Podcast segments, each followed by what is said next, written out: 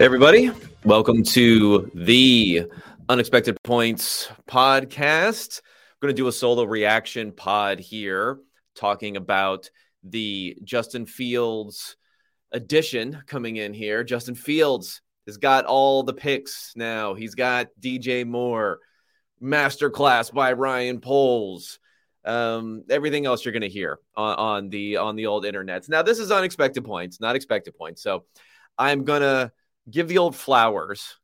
I still don't know what that means, but I'm I'm giving flowers to the Bears here and to Ryan Poles for what he has done. Some of it, you know, some circumstance, happenstance, getting into that position, but very well done here. I'll talk specifically a, uh, a uh, one angle of this trade that I really like for his sake, um, and for the sake of the of the franchise. But I'm also going to you know, push back against a little bit of the reactions that you might be seeing from some others and, and build some context around it, all that sort of stuff. But let's get into the deets. The deets here for this trade are the Panthers are moving up from number nine overall. They are getting the number one pick from the Bears. I think we all know that.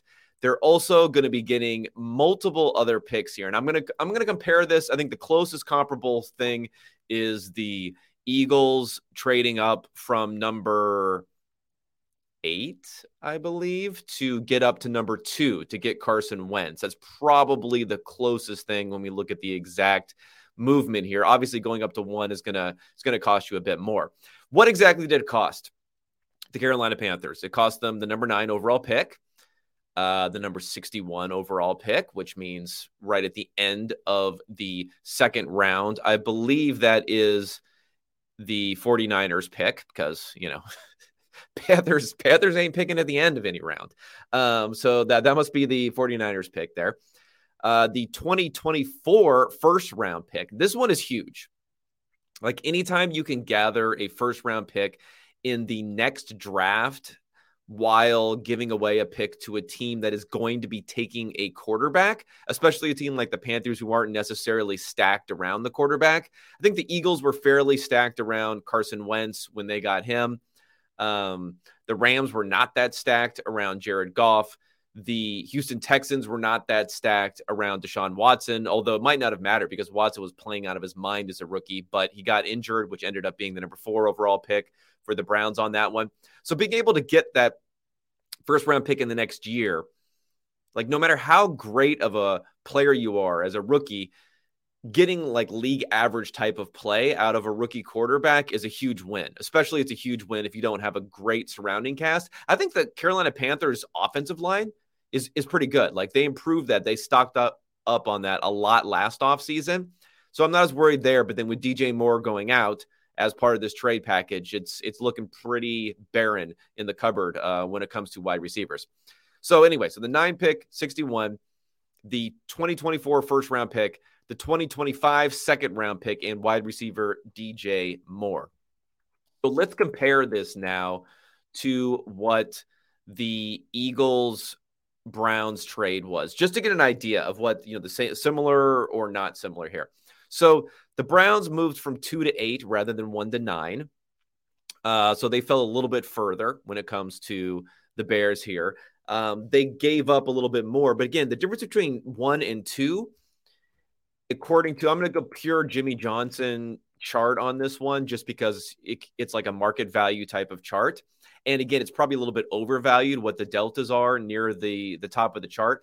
But if you look at the Jimmy Johnson chart, it's about 100, it's about the equivalent of the 187th pick overall, the point differential between two and one. So two is still worth a ton uh, near the top of the draft. So, like this whole Lovie Smith thing that's going on, I mean, I think it's more funny than anything else. But like if the Bears were at the number two pick and the Texans were at the number one pick, yes, the Texans may have lost out on the quarterback who they wanted. But right now, between Richardson, Stroud and Bryce Young.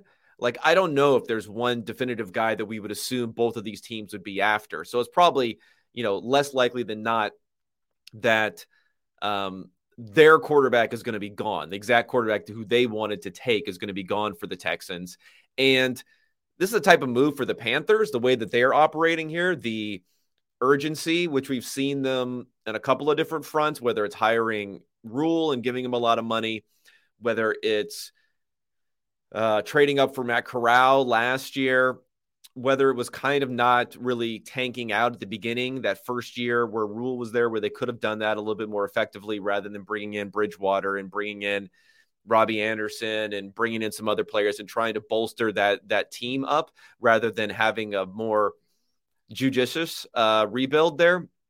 Patience is not their main thing. So, you know, th- they could have traded into this number two pick and it would have been similar compensation, but probably not as much compensation. So, again, going back to this Browns Eagles trade. So the Browns went down from two to eight. They gained a fourth round pick in the current draft versus a second round pick. So that that's that's a, that's a change there. Um, they gained another pick, a third round pick in there, which they which is not part of this trade. So it was like a fourth and a third and a fourth rather than a second in this trade. But they also got the future first, and they also got two years down the road the second. Um, and they gave back a fourth also in the current draft. So this is definitely a better haul for the Bears than it was for the Browns in that equivalent sort of trade. Plus, they get DJ Moore. Now, how much is DJ Moore worth? Um, I think there's a couple different ways to look at it. So, DJ Moore is going to be on a contract now. Uh, let's pull up Moore's contract to get the exact details. I know it's going to be $17 million a year going forward. Um, and so, yeah, so it's, it's going to be a three year deal, $17 million a year going forward. So $52 million over three years. The cap number will be 20 this year, and then we'll go down to 16 the next two years. Um, it's kind of nice from the Bears' perspective, too, because Hey everybody, this was a free right version so of a paid subscriber podcast at unexpectedpoints.substack.com.